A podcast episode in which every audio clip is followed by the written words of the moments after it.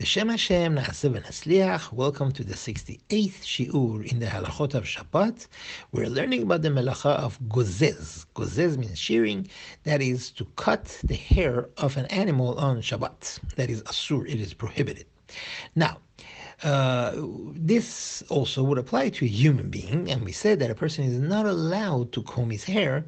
Why? Because we are sure that combing the hair will pull off hairs which would be prohibited. Is one allowed to remove a band aid? Uh, because a band aid has uh, it's like a gluey uh, substance on it, and when you pull it off, hair will be taken off. And the answer is yes. The person is allowed to remove a band-aid, uh, even though some hair might or will come off, because that's not his intention at all. His intention is only to remove the bandage uh, because he wants to do Netilat Yadayim for or for whatever reason, and therefore one is allowed to do that. While a person is eating, sometimes there is uh, some uh, feather left on the chicken, for example. Is he allowed to pull off that feather?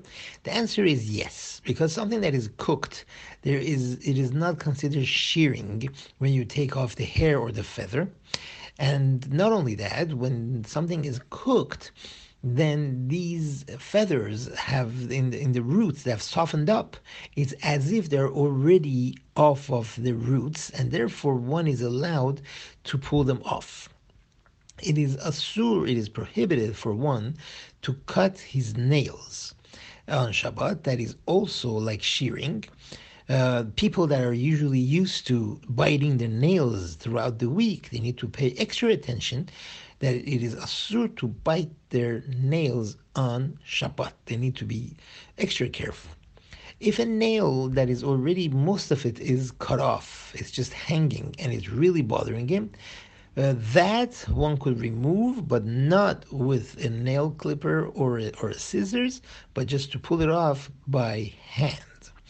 In the same token, one is not allowed to pour to pull out cuticles, uh, you know, in the corners of his of his fingers, like you know, there is skin uh, that is hanging off. Uh, it is asur to pull that off as well. Those people that are used to it, that throughout the week they bite those off. Uh, they need to be to pay extra attention on Shabbat not to be doing this. Thank you very much for listening and have a wonderful day.